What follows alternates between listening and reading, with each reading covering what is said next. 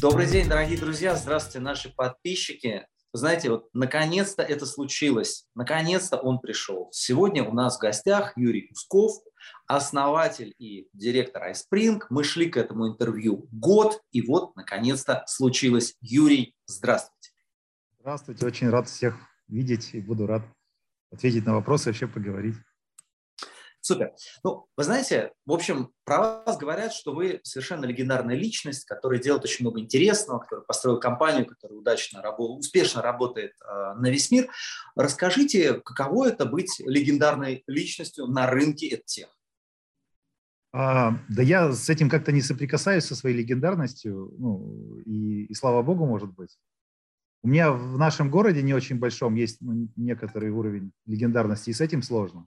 Ну, идешь, например, по улице, и легендарность, ну, почему? Там очень много, я же там преподаю, там у нас в школе много людей учатся, идешь по улице, и тебе говорят, здрасте, здрасте, либо бывшие студенты, либо действующие, либо родители детей. Вот с этим сложновато, как бы никакой частной жизни нет.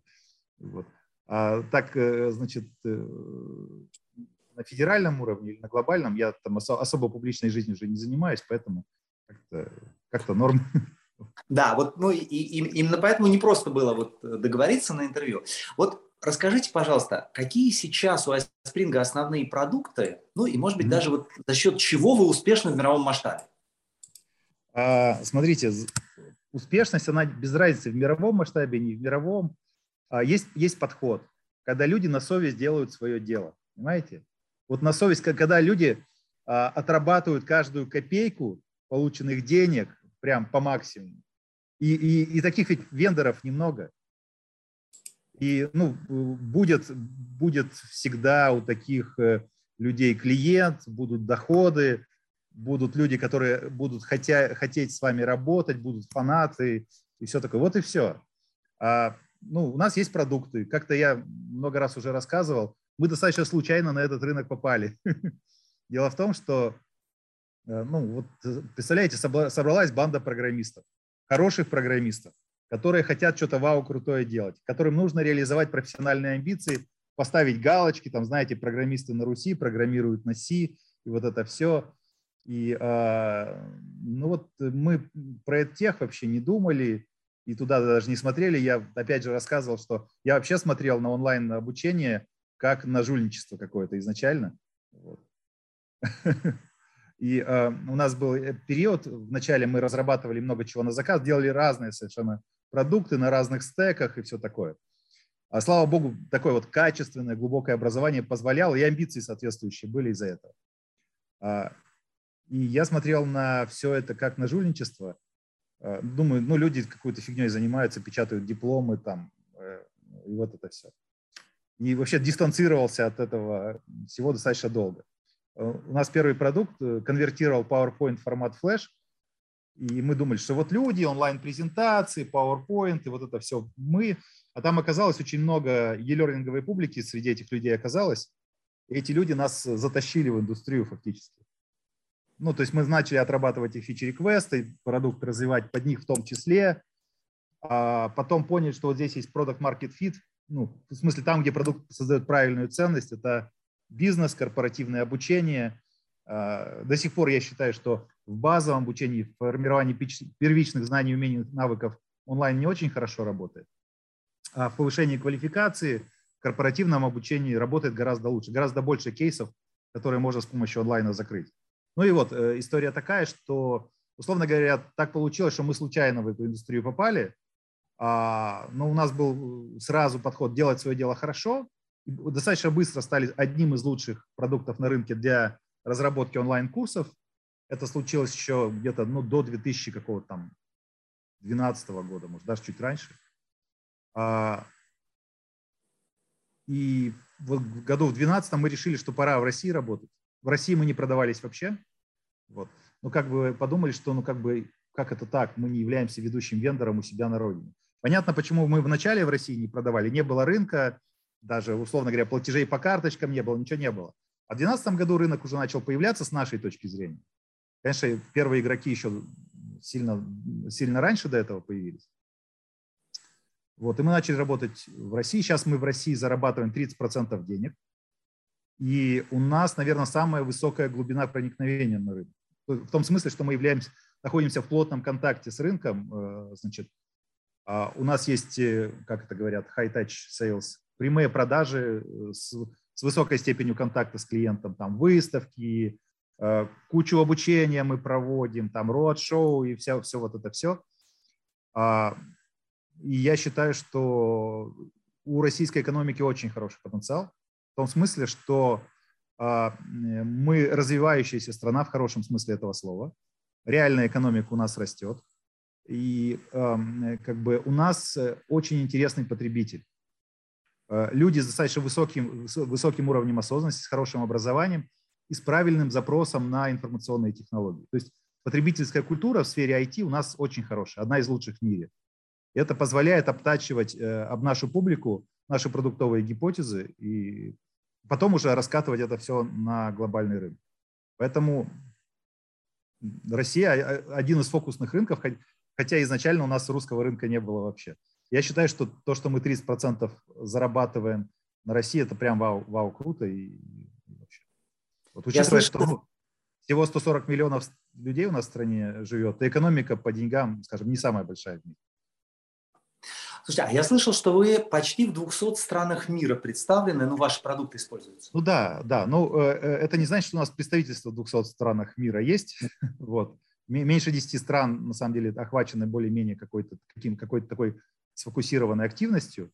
Но в онлайне можно купить э, или через партнеров можно купить там во всем мире же. И как бы продажи есть, случились там в 172 примерно странах мира. Юрий, вот очень интересную вещь сказали несколько минут назад, что в некоторой степени на рынке тех вы оказались, ну, как бы случайно, в том числе случайно, потому что да. делали много. Ну, вот, это счастливая случайность была. Я вот. очень рад, что это случилось с нами. Вот расскажите... Это не случайно на самом деле, конечно же. Ну, естественно. Ну, я имею в виду, что не то, чтобы вы там вот э, где-то на, на бумажке написали там 15 разных индустрий, поставили веса и вот тех выиграл. Нет, ну, было стечение обстоятельств так или иначе. Да, да. да вот скажите, пожалуйста, есть а, какие-то особенные плюсы и какие-то особенные минусы или ограничения работы IT-разработчика, компании на рынке а, тех? А с точки зрения технологической я не вижу, не вижу прямо каких-то плюсов-минусов. Есть особенность.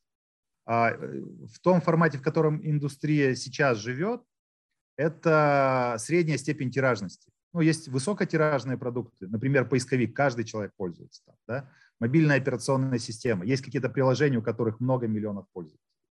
Мы работаем э, на рынок, где ну, десятки тысяч, сотни тысяч клиентов. Это средняя тиражность, не миллион. А степень, ну, как бы уровень тиражности продукта э, предъявляет определенные там, требования к качеству продукта, качеству разработки, к обеспечению там, высоконагруженных всяких историй и все такое. То есть это, это, это, это очень тиражный продукт, там э, десятки, сотни тысяч пользователей, но не самый высокотиражный. А технологическом плане, наверное, ну вот э, тиражность определяет в основном а, значит, э, какие-то вещи, связанные с разработкой. Второй момент есть э, достаточно важный. А, есть компании первого эшелона, Adobe, там, Microsoft, Apple и так далее, которые как раз вот эти высокотиражные продукты создают. А, и там самые лучшие команды, самое лучшее все, поскольку бюджеты и рынок, и тираж. В нашем случае это компании второго эшелона, которые имеют меньшие бюджеты и не такие сильные команды разработки. И а, что нам удалось э, в этом рынке интересного сделать? У нас квалификация команды как в первом эшелоне. И, соответственно, мы можем в техническом плане немножко интереснее быть, чем конкуренты за счет этого. Вот. А, и а, как бы у нас очень хорошая репутация наших продуктов в плане качества, там, продуманности пользовательского опыта, нагрузочной способности, скорости, вот этих всех дел. За счет того, что наша русская команда имеет квалификацию как бы как в первом эшелоне, а у конкурентов в основном возможности по разработке все же соответствуют возможностям ну, традиционным для второго эшелона. Вот. И э, это, кстати, для российских компаний вообще фишка. Она связана с достаточно высокой культурой разработки, которая в России есть. И, ну вот мы этой фишкой, наверное, как бы воспользовались, ну, я не знаю, это, вот, это, вот эта ситуация нам помогла. А если говорить о минусах или ограничениях работы компании на рынке тех, есть ли что-то, что ну, хотелось бы, а вот а, нет? Смотрите, ну как бы я вот продажникам обычно говорю, продажники, которые к нам приходят, э, я тут некоторое время назад еще всех людей, которые входят в компанию, собеседовал. А вот. Говорю, ты понимаешь, что за публика, эм, э, в которую тебе придется работать? И люди, ну, они, они обычно говорят про функционал, это люди про то, люди. Я говорю, люди там какие? Они как люди кто? У нас э, в нашей культуре пока этот вопрос не очень так релевантный, трудно отвечать. Но мы выходим на то, что эти люди, они очень часто всех других насквозь видят. Ну, чары же это такие люди, правильно? Вот. Э, и, эм, э, ну, на самом деле, э, как бы, почему я говорю, я счастлив в этой индустрии работать? Мы работаем с лучшими людьми в каждом бизнесе. Во-первых, мы работаем с, луч, с лучшей частью бизнеса, потому что бизнес, который осознал важность и необходимость там, вот этой функции обучения и развития, использует современные инструменты, это обычно самый интересный бизнес. Почему у нас там в Северной Америке или в Европе клиентов очень много? Ну, там экономика более продвинутая и, соответственно, как бы уровень осознанности по поводу того, как правильно развивать бизнес, выше. А, соответственно, мы имеем дело со сливками бизнеса, а в этом бизнесе самыми интересными людьми. Все же HR – это некий ну, золотой фонд компании. Это, это очень интересные люди. Вот. И в этом смысле нам очень повезло, повезло работать в такую классную публику. Вот. Но эти, эти люди, конечно, непростые. Вот как-то так. Спасибо. Вы говорили, что еще недавно вы сами проводили собеседование. Сейчас да. вы уже от этого отошли. А сколько вот сейчас разработчиков? И на каком количестве вы сказали, нет, все, я, я уже больше не, не могу. А, я, я давно уже, я где-то лет пять назад точно понимал, что когда компания дойдет до уровня 300 человек, я перестану всех собеседовать. Сейчас я собеседую только ну, топовые позиции, а, а, э, значит, э, то, что идет, происходит в линейном найме, не участвую. Но мы долго шли к отстройке этого всего, прям по э, как бы пониманию, по повышению уровня понимания, а, значит, как должен происходить найм, какие люди нам подходят, какие ценности важны, вот это все. И сейчас достаточно качественно все работает. Я участвую во встрече, когда у нас люди проходят э, испытательный срок, вот, и, и вижу, что прям, ну, э, подавляющее большинство тех, кто подходит к концу испытательного срока, и большинство, кстати, проходит, мы там долго выстраивали систему адаптации и все такое, подавляющее большинство, э, кто подходит к концу испытательного срока, очень классные люди, прям я очень рад. Даже могу сказать, что чем с каждой новой встречей я все больше рад. Они Интересно. Раз, да. а? Говорите, говорите. Ну, они раз в месяц проходят, эти встречи по завершению испытательного срока. Супер. Вот а, получается, что вы выстроили эту систему, и есть какие-то, ну не знаю, какие-то интересные лайфхаки, интересные подходы. В общем, что в вашей системе есть такого хорошего, вот именно найма, собеседований, вот это все? Ну, ну много чего хорошего есть. Ну, во-первых, мы э, пять лет назад не использовали наши продукты внутри. Пять лет назад начали использовать Spring внутри компании. А, вот. Э, много классных фишек. Например, у нас э, э, обучение начинается до найма. До найма человек проходит ряд вводных курсов, соответственно, получает какую-то картину о компании, мы уже получаем тоже некую картину, как он учится, вот, и дальше там, ну, в соответствии с, с, с траекторией, которая по профилю человека есть, там у него оно продолжается. И, ну, когда-то раньше у людей не было понимания совершенно, что ну, как бы нам нужны люди, совместимые по ценности. Сейчас э, все реже и реже у людей ну, случается непонимание, что это важно. Ну, в смысле, у людей, кто приходит работать в компанию или ну, как-то так. Сейчас это да, ну, как бы в компании должна быть какая-то консистентность по ценностям, и люди, которые на входе, они должны, ну, наверное, тоже каким-то образом резонировать. Раньше это было, ну, как бы странно. Вот, и а, э, когда разговор на собеседовании не доходил до Э, до функционала, а где-то ну, в ценностях люди там зависали на полчаса или там, на час в обсуждении вот этого всего, были такие странные реакции. Вы меня что, в секту собеседуете, что ли? Сейчас, сейчас вообще жизнь в нашей стране очень сильно меняется, достаточно быстро, и мне нравится, что она меняется в лучшую сторону. Мы, мы все больше и больше находимся в контакте, ну, становимся в контакте с реальностью, все больше и больше понимания, как жизнь на самом деле устроена. Кстати, вследствие этого, мне кажется, все же продуктивности больше становится. Все больше и больше живых, живых продуктивных бизнесов. Ну вот мы, мы по нашим клиентам видим же. Может быть, я, конечно, в своей э, версии реальности живу, где все прекрасно, там, где все развивается и растет. Может быть, как-то где-то что-то по-другому, но у меня такая картина. Спасибо большое. А, интересно, а вот э, ну, много пишут о том, что вот конкурировать за разработчиков все сложнее, нанимать разработчиков все сложнее. Вот вы сталкиваетесь с этими вызовами или как-то все нормально? Конечно, сталкиваемся. Да, но у нас другой подход. У нас другой подход. Я вам сейчас приведу пример. Да. Да. Представляете, есть компания Toyota.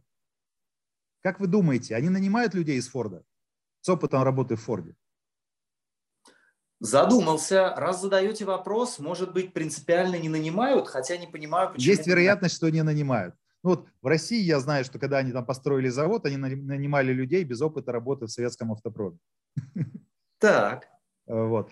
К сожалению, на рынке значительная часть разработчиков, примерно процентов 95, это те люди, которых вообще не надо нанимать, потому что у них опыт работы в советском автопроме, условно говоря. Угу. 5% это люди, с кем ну, можно поговорить. Вот. Из этих 5% можно взять тоже 5%. Когда мы занимаемся поиском на рынке, мы работаем с очень низкой конверсией. В силу uh-huh. а, перегретости рынка, низких э, ну, параметров там, квалификации у людей и все такое. А, мы честно в эту игру играли периодически, вот. но сейчас мы практически не занимаемся серьезным наймом с рынка. А если кто-то приходит сам, один-два человека в год случаются, хороших, мы их берем. Просто это, эти люди уже, которые прямо сами поняли, что им надо вайспринг. Они там бывали, может быть, на наших каких-нибудь семинарах, что-то на, я не знаю, на метапах, они сами приходят, говорят, ребята, я хочу к вам. И вот это э, наши люди. Просеивать вот этот вот, э, значит, ну, то, что на рынке есть, достаточно непродуктивно. У нас есть своя система подготовки программистов. Это прям случилось с нами достаточно давно, в 2004 году. А, тогда вот я рассказывал уже, мы занимались разработкой на заказ, начали нанимать первых ребят и поняли, что там какой-то ад происходит с квалификацией. То есть хорошие ребята, способные, но их учили не так. У них uh-huh. э, инженерная культура не сформирована, да и ну, знаний тоже не хватает. Все, все не то, все не так. И вот я пошел э, э преподавать, с тех пор этим занимаюсь. А, и эм, а, у нас есть ряд прям образовательных проектов. Во-первых, я в родном политехе, где учился на родной кафедре, веду программирование. Там у нас целая банда прям а, преподавателей, все из индустрии, не только из iSpring, uh-huh. а, э, работает. Потом у нас есть компьютерная школа, это доп. образование, как музыкальная школа в таком же формате, но по информационной технологии и программированию. У нас есть свой лицей, это частная школа, обычная общеобразовательная школа, но с углубленным изучением либо там по профилю программирования, либо маркетинг-дизайн, ну, креативный профиль. Вот. И сейчас мы открываем частный университет, прям офлайновый частный университет, бакалавриат и все такое. И у нас там будет пять профилей. Пять профилей подготовки программирования, маркетинг, дизайн, управление продуктом. И будет зачаток педагогического факультета учитель информатики. Прям э, история такая, что это прям моя гордость Э, у нас на учителя будут учиться лучшие ребята, отличники. Вот это будут просто огненные учителя информатики, которые будут жечь напалмом. Вот. Э, примерно такая история. Э, и, соответственно, ребята приходят в компанию из одного из наших образовательных проектов уже с вставленной базовой подготовкой. Они приходят к нам на стажировку, прямо о том, как мы готовим, я могу долго рассказывать, это, наверное, тема для отдельной беседы. А, и ну, обычно после стажировки значительная часть ребят э, получает предложение о работе, и они начинают работать, выходят э, достаточно быстро на хорошие позиции. Обычно наш отечественный вуз выпускает джуниоров, А если у нас выходят джуниоры после бакалавриата, мы считаем, что это брак. После бакалавриата должны выходить инженеры, то есть это уровень про. Вот. И, наш про это интереснее, чем middle, то, что на рынке называется мидлом. Я обычно говорю, что middle это, uh, это джуниор между уровнями J1 и J2. У нас там два, два джуниорских грейда, J1 и J2. Middle это между J1 и J2. То есть это такой, такой uh, опытный джуниор. Очень интересно. То есть, получается, готовите сами. А вот это вот да, да, да. с экономической точки зрения оправдано? Это дорого. Это дорого. Подготовка людей – это дорогая, длинная инвестиция. Но если делать что-то хорошо, хорошо бывает дорого, понимаете? Ну, мы смотрим на это как нормально. Причем приличные действительно средства инвестируются в людей, и мы не, с ними не подписываем контрактов кровью. Мы просто договариваемся, как это, встретились два приличных человека, о чем-то договорились. Вот. И большинство людей, кстати, они склонны соблюдать устные договоренности. А, бывают случаи, когда люди, конечно же, ну, не соблюдают. Да, такие случаи бывают, но ради этого что-то менять я пока не готов. Интересно. А еще вопрос. Вот частная школа, другие проекты образовательные, они, а, у них есть цель зарабатывать или хотя бы окупать нет, себя? Или нет. дотационные? А, это дотационные проекты в основном. Э, моя задача, чтобы они были в операционном нуле. А, э, один проект, вот, который про доп. образование, это компьютерная школа «Инфосфера», там есть операционный ноль, и это меня радует. Но он самый старый, из 2009 года. А, лицей, ему еще до операционного нуля как бы ну, очень далеко. Университет, там ну, огромные инвестиции пока идут, конечно. И, ну, я думаю, что где-то а, от 5 до 10 лет срок выхода на операционный ноль.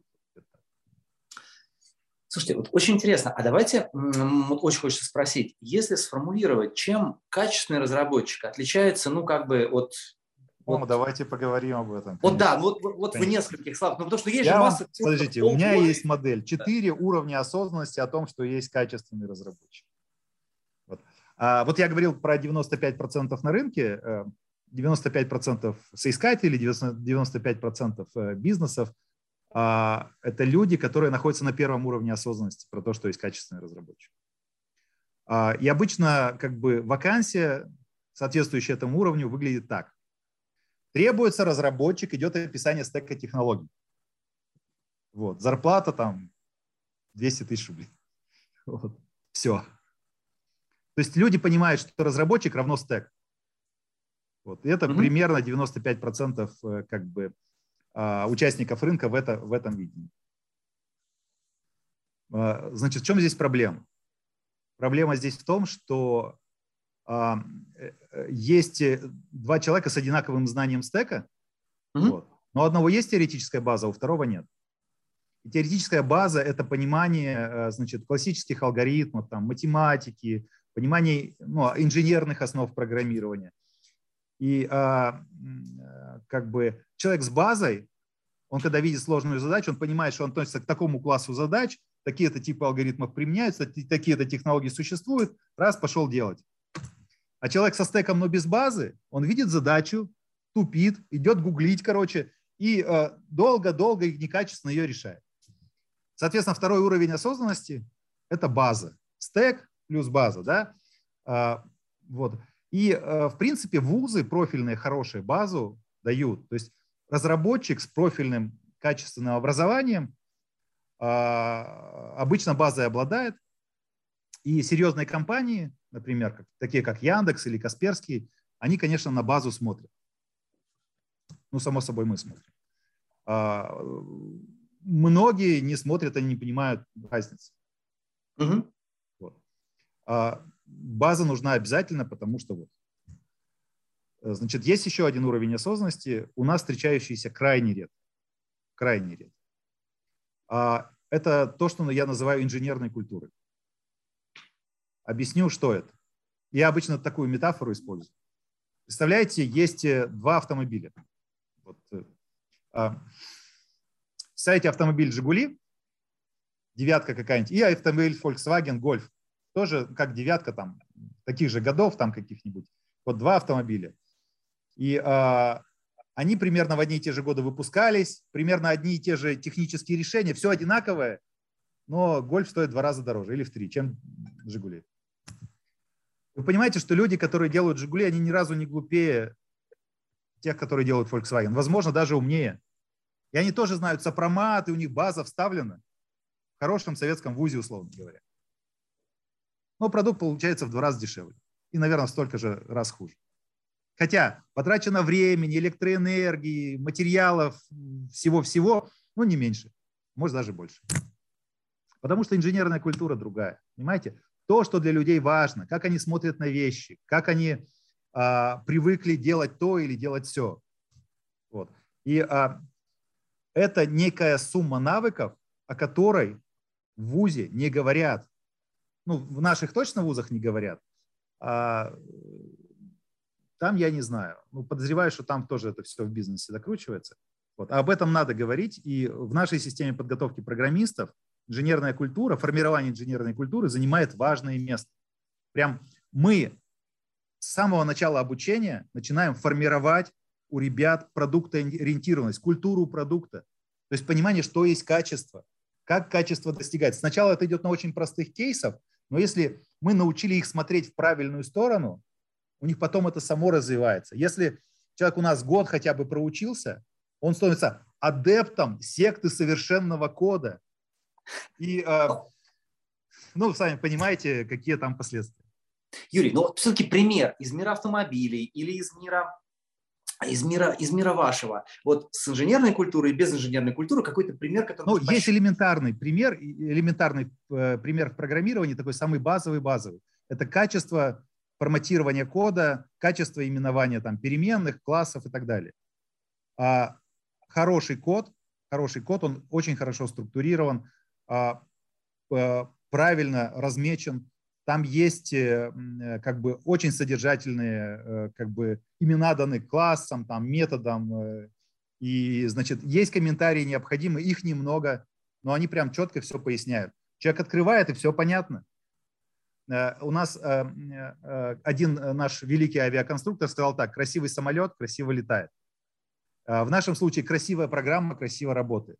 Когда у нас люди учатся программированию, и кто-то приносит, прям там э, отдельная система э, работы, прям отдельная система работы. Например, как ставятся оценки? Оценка 3 означает, что человек может создать продукт удовлетворительного качества.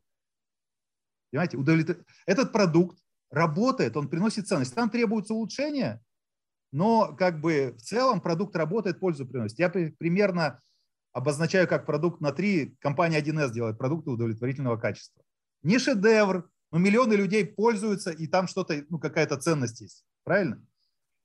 Оценка 4, продукт соответствует ожиданиям. Работает так, как заявлено, и люди довольны. Вот, например, там Microsoft делает на 4 продукты, Adobe там на 4, ну, iSpring делает на 4, может с плюсом, да? Продукт соответствует ожиданиям, все работает, все хорошо, люди вопросов не имеют. Продукт на 5 – это превышение ожиданий, когда люди говорят, вау, вау, круто, как вы это смогли. Соответственно, вот так мы ставим оценки. И для того, чтобы какой-то навык освоить, проходит, проходят лекции и проходит много практических занятий. После каждой лекции идет практика. На практике выдают тебе задания. Там 3-5 программ, которые нужно написать. Они должны быть прекрасны. Ни одного косяка с точки зрения там, а, инженерной культуры не должно быть. Ни одного. Представляете? Запятую не так поставил. Все, как бы, ну, иди переделай, ошибка форматирования. Э, вот. И это прям, ну, э, э, много очень впилено механик, очень много впилено механик, которые делают из человека профессионала. Много осознанности, почему так, почему это работает, почему не работает. Есть там система рейтинга, и люди видят, что вот люди, которые правильно механики воспроизводят, они там верхушки рейтинга, они там д'Артаньяны, а ты вот что-то там сопли жуешь, там и все. И вот ну, внизу рейтинга никто не хочет быть. В общем, так, а четвертый уровень осознанности, я волнуюсь. Да, четвертый что... уровень осознанности. А, HR-публика понимает про это э, обычно. Это личная культура. Понимаете? Человек может быть прекрасен как специалист, и он э, э может э, делать неплохой продукт, а он на уровне личной культуры с командой совместим или нет. Ну вот, например, есть такая вещь, как оптимизм. А, для нас важно, чтобы в человеке был высокий уровень оптимизма. А, как бы, а человек, ну, он, он хороший профессионал, оптимизма мало. Знаете, у нас была история, у нас работал парень, лет пять, наверное, работал. У него была вот эта проблема, он все видел в плохом свете. Он хороший профессионал прямо и все такое. И как-то возились с ним, возились, потом сказали, ну, чувак, слушай, давай иди, вот куча же прекрасных компаний в нашем городе, иди и найди себе вот там. По-моему, куда-то мы его пристроили. А, ну, а зачем человека тащить на себе в эмоциональном плане, правильно? А, кстати, насчет кучи компаний в Вишкороле. В Вишкороле 250 тысяч человек всего живет. Компаний уровня iSpring штук 5. Представляете? Это 300-400 человек сотрудников, там какие-то хорошие обороты и все такое. А есть несколько десятков компаний поменьше, всего лишь на 250 тысяч человек. Вот. И это все, кстати, почему? Здесь хорошая система подготовки программистов. Прям классно. Вот эти программисты никуда не уезжают. В большинстве своем они остаются здесь, и у них тут все хорошо. Либо бизнес свой создают, либо идут работать. В общем, кому что подходит. Юрий, расскажи, пожалуйста, а вот сколько сейчас у вас разработчиков? Сколько сейчас у нас разработчиков? Эм, имеется в виду программистов или там же программисты, продукты, тестировщики и все такое? Ну, давайте всего. Продукты. Всего, меньше 150 человек. Я думаю, э, всего человек, ну, я точно сейчас не знаю сколько. А, цифру не расслышал. Меньше 150 человек. Меньше 150 человек. А вот, а, вот такой вопрос. А, про то про, про четыре уровня совершенства, э, про четыре уровня осознанности. Да, Очень да, понравилась концепция, спасибо огромное. Ну и, честно говоря, глядя на вас, я понимаю, что оптимизм... Да, можете использовать со ссылкой на меня всегда. Да, да, я, конечно, только со ссылкой. А вот если говорить теперь про руководителей в IT. Я прямо вот вам только верхушку айсберга, кстати, показал. На самом деле. У нас еще есть система грейдов в разработке, достаточно глубоко проработана. Прям, а, ну ладно, это потом прям э, система грейдов дает кучу, кучу осознанности, как обучать, развивать, продвигать э, по карьерной лестнице, как их оценивать, как нанимать и, и все такое. Вот, как ИПР okay. людям писать. ИПР – это индивидуальный план развития. Вот переходим тогда плавно к теме руководителей в IT. Вот что да. с ними? Тоже есть какие-то уровни осознанности? Ну, есть стандартные проблемы с руководителями в IT. Мы их все проходили, конечно же. Знаете, это проблема летчика, да? Есть хороший летчик, он ну, там в армии хороший летчик, он хорошо летает, там он истребитель, он сбивает. Давайте его сделаем командиром эскадрильи. Сделали. Ну, он вроде тоже летает, сбивает, ну, норм. Давайте сделаем его командиром полка. Бабах, летчика потеряли, получили плохого командира полка. Да? Потому что командир полка – это административная должность, а летчик, он про другое. Вот. Такая же история бывает у программистов постоянно. Ну, э, как бы, и мы этим тоже болели. А, ну, в том смысле, что э, как бы есть административные позиции, есть позиции креативные или там инженерные. И э, не надо смешивать, да? Такая история. Uh, у нас было какое-то время, разработчикам неинтересно было, неинтересно было становиться тем лидами. Вот. И эту проблему мы достаточно... Ее, ее решил мой старший сын, он, он у меня, значит, технический директор, вот, и он, когда зашел на эту позицию, он эту задачу решил как-то или личным примером, или, я не знаю, ну, э, э, разными историями. Сейчас у нас интересно ребятам становиться тем лидами, а, но это прям была большая и как бы интересная работа, связанная с тем, что мы вовлекали ребят в наставничество, и они понимали, как это круто, вытащить кого-то на хороший уровень. А также люди понимали, что если ты идешь в наставничество, у тебя появляется потенциал быть тем лидом. Ну, у тем лида как бы и зарплата, конечно, выше, но тут не ключевая история про зарплату, потому что, вы знаете, у хороших программистов у них ведущая мотивация творческая, а не финансовая. Вот. А, ну, в общем, история такая, что мы сделали позицию тем лида модной. Вот. И сейчас как бы ребятам прямо интересно быть тем лидами, круто быть. Ну, при, при этом тем лид достаточно сильно разгружен в, в административном плане проекта. То есть это человек, который все же про обучение и развитие своей команды, про решение сложных задач и про технический лидершип. А проекты административную нагрузку в основном забирают на себя. Это отдельные люди, они не программисты. У нас очень часто проекты вырастают из тестеров. Очень интересно. Юрий, а если дальше, то есть понятно, с э, инженеров на тим лидов, например, через наставничество. Если получается, если находите эти таланты, то развиваете дальше, плюс даете, ну, как бы ощутить прелести вот эти. А вот как быть со следующим уровнем управления, вот который менеджеры менеджеров? Рассказываю. Смотрите, эм, есть четыре категории. Есть четыре категории, эм, э, в которых живет э, специалист и руководитель. А если использовать аглицкие термины, то это discovery, delivery, strategy и people. Discovery – пойди что-нибудь найди, delivery – пойди что-нибудь сделай, strategy – а зачем, а куда, да? А, и people – это с кем, кто, кто сможет, да? Вот. И если брать джуниорский уровень, то это discovery, delivery примерно пополам.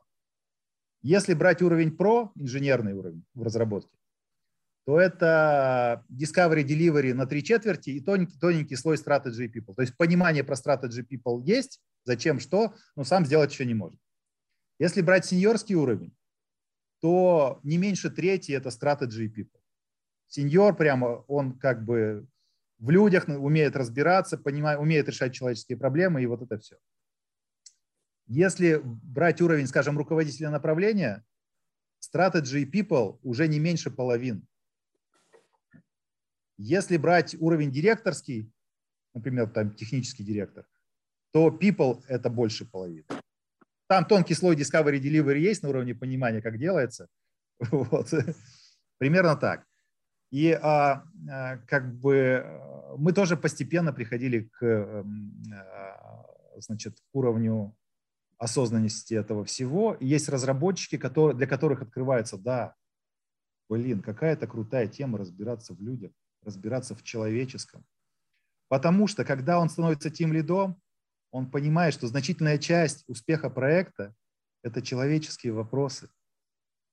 И, ну, во-первых, происходит проблематизация, запрос на что делать, человек получает какие-то инструменты, инсайты, и вау, да, я, ну, то есть, ведь, ну, как бы, когда ты один работаешь, успех проекта от тебя в основном зависит, от твоих скиллов и все такое. Когда работает команда, успех проекта это больше от человеческих факторов зависит. Ну, и, и, и, и, и, и вот люди начинают с этим сталкиваться, в этом делать какие-то результаты, это их там вдохновляет, и появляется какая-то база для того, чтобы двигаться дальше вверх. Примерно так.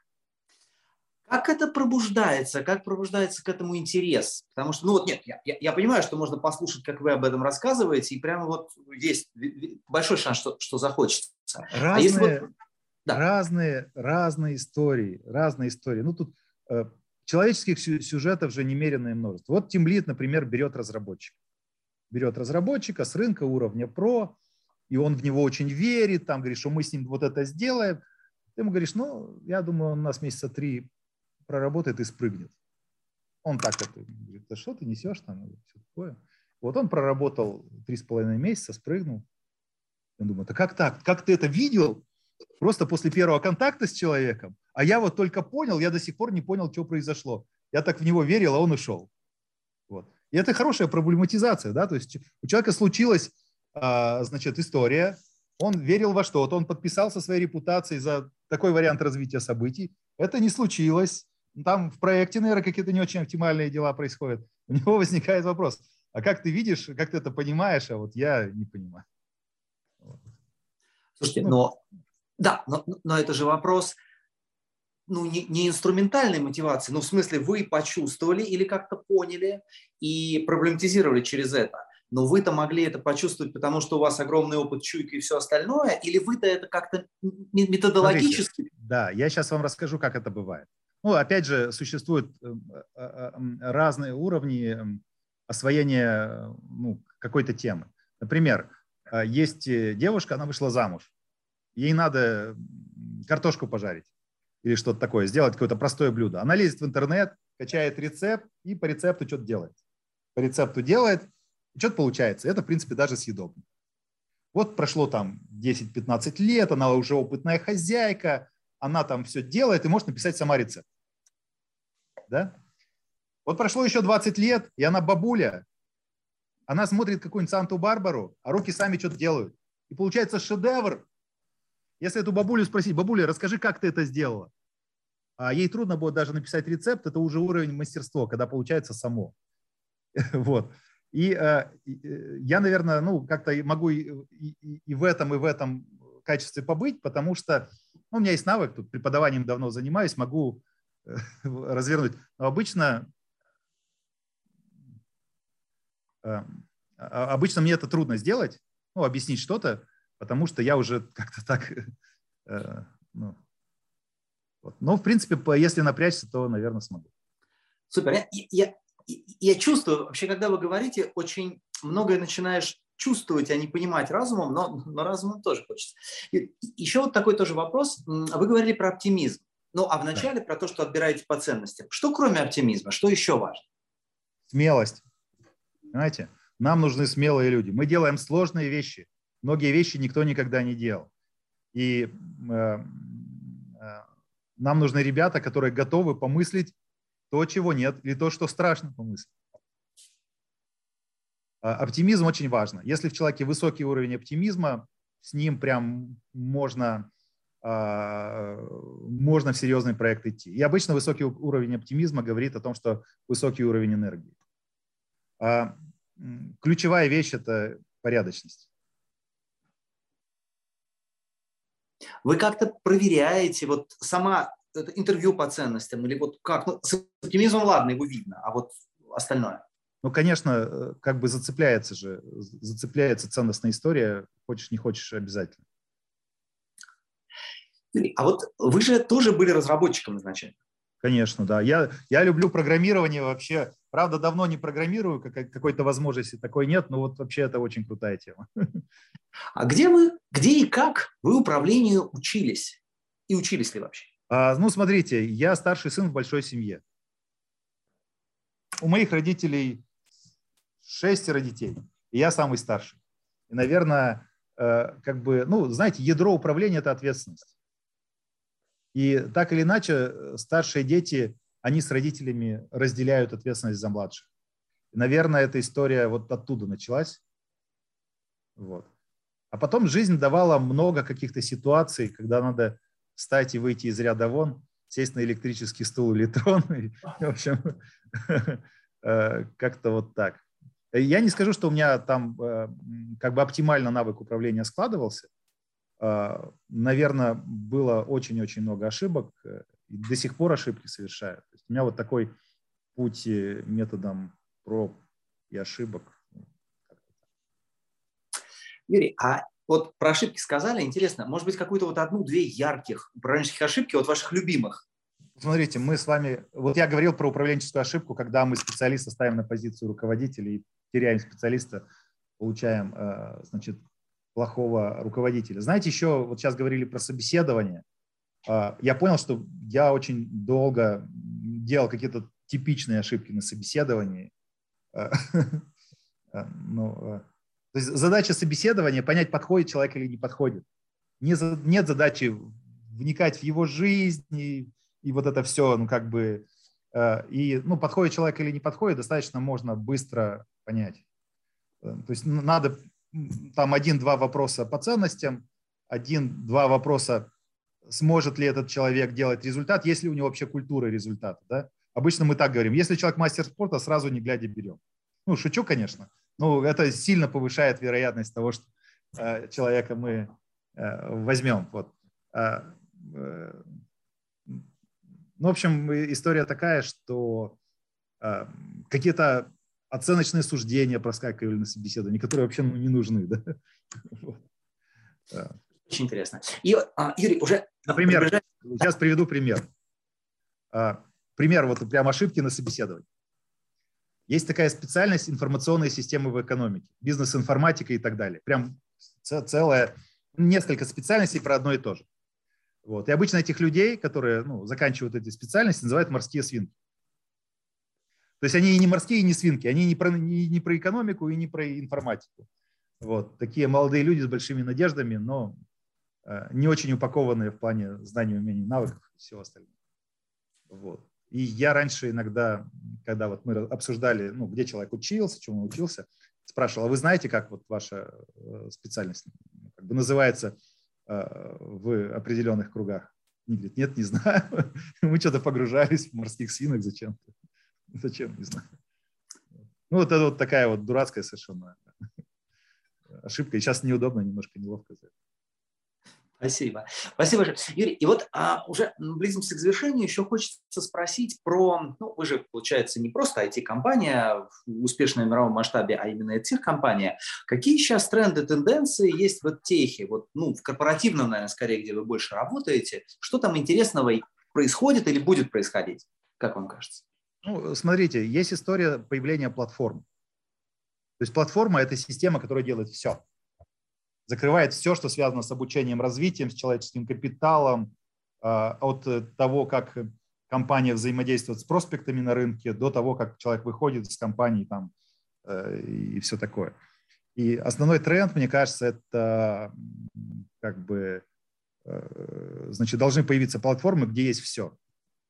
Кто первый этим станет, тот и будет самым главным Д'Артаньяном. Возможно, это будем мы, не знаю. То есть вы тоже планируете двигаться в эту сторону? Ну, все туда идут, да. Супер. И вот э, если... Но я то, беру что... только ту часть от теха, которая связана с корпоративной историей. Понимаете? Потому что Именно. в техе же много всего. Я вот беру э, ту часть рынка, где мы больше оперируем. Да-да-да, у нас, у нас аудитория это как раз корпоративная. Да, кстати, да.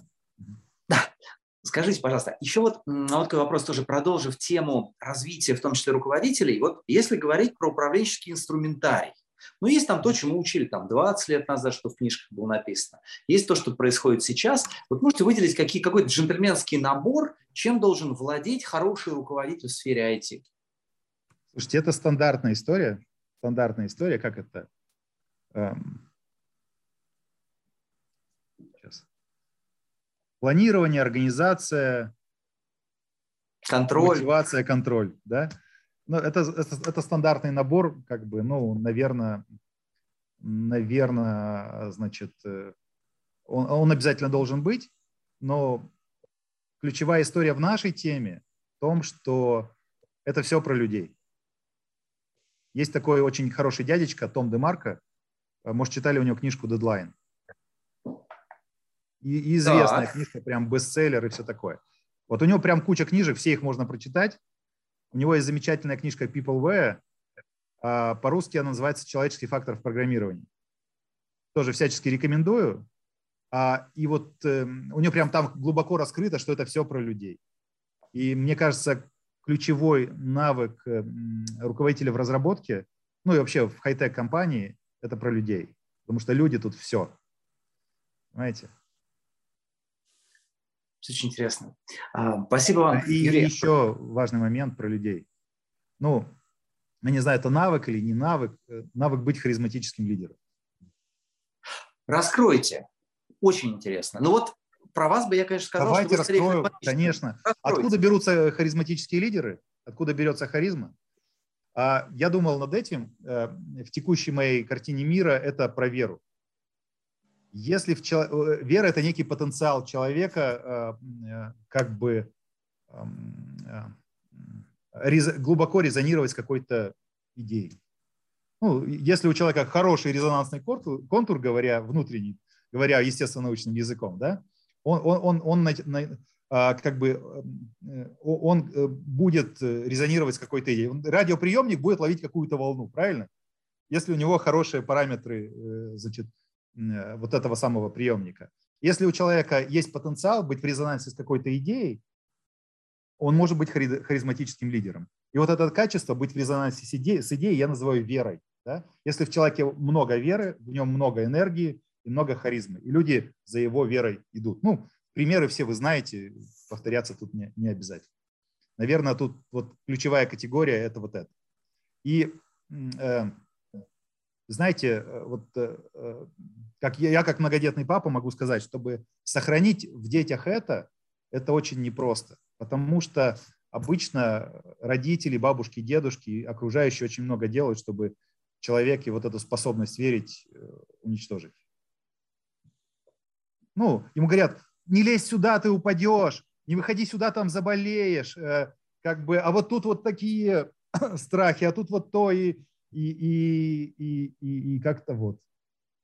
А сами отравляют там жизнь детей пессимизмом. ну, как бы, как бы, э, поэтому до репродуктивного возраста доживает людей, способных на что-то на что-то такое большое, не очень много, к сожалению. Спасибо а, Юрий, спасибо вам огромнейшее за то, что вы нашли время Пожалуйста. и рассказали. Я, знаете, вот просто не удержусь от такого, очень хочется поделиться. Знаете, вы говорили про а, инженерный подход, про качественный инженерный подход. Я обратил внимание, что я задаю какой-то вопрос, и вы такой, М, здесь есть четыре вот этих, здесь есть две точки зрения, здесь есть три возможности там что-то сделать. Огромнейшее спасибо за потрясающие структурированные концепции, которыми Слушайте, вы делились. Я, я профессионально этим занимаюсь. Понимаете? Вот мы профессионально занимаемся продуктом, и там все тоже продумано. Я профессионально занимаюсь там подготовкой людей, там продумано. Я профессионально занимаюсь управлением компанией, ну, тоже стараюсь, чтобы там какая-то структура была и все такое. Ну, э, это то, то, что мы воспроизводим. Вот мы там сделали университет, мы профессионально готовим людей быть готовыми к, ну, действительно, продуктам, ну, проектам мирового уровня, да. А как быть готовым? Ну, надо продумать все. Примерно так. Спасибо вам огромное. Юрий. А... Очень рад пообщаться, да. Да, и а, уважаемые, уважаемые наши слушатели, все ссылки и на продукты Спринга, и на те книги, о которых Юрий говорил, они обязательно здесь будут. Всем здоровья, всем удачи, всем успехов, всем самого-самого-самого всего хорошего. Юрий, спасибо вам спасибо. большое. Спасибо. Всем привет.